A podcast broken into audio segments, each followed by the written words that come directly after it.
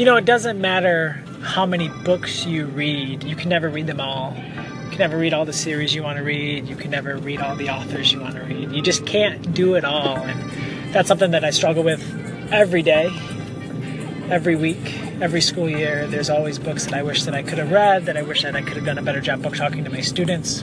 I'm trying to close some of those reading holes as I move to fifth grade. Uh, some of my reading has been shifting, I realized that I had never read one of the I Survived books. Uh, I have had students read those in the past, but I personally have never read one, which to me is just mind blowing. Those are such a popular.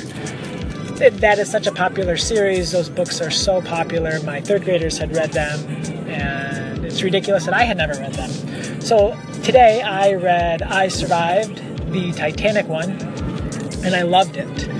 It was a super quick read. I actually listened to it. The audio was less than an hour and less than an hour and a half, and I was captivated from start to finish. Even the author's note being read at the end of the audiobook was fantastic. I cannot wait to book talk these with my students in the fall. I just purchased uh, the entire series, new copies of the entire series. I'll probably read one more, listen to the audio.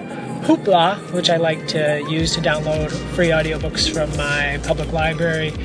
They have many of the I Survive books, so I'm to probably do another one today or tomorrow. Looking forward to it. I Survived the Titanic, a great series, amazing historical fiction. I cannot wait to share these with the students.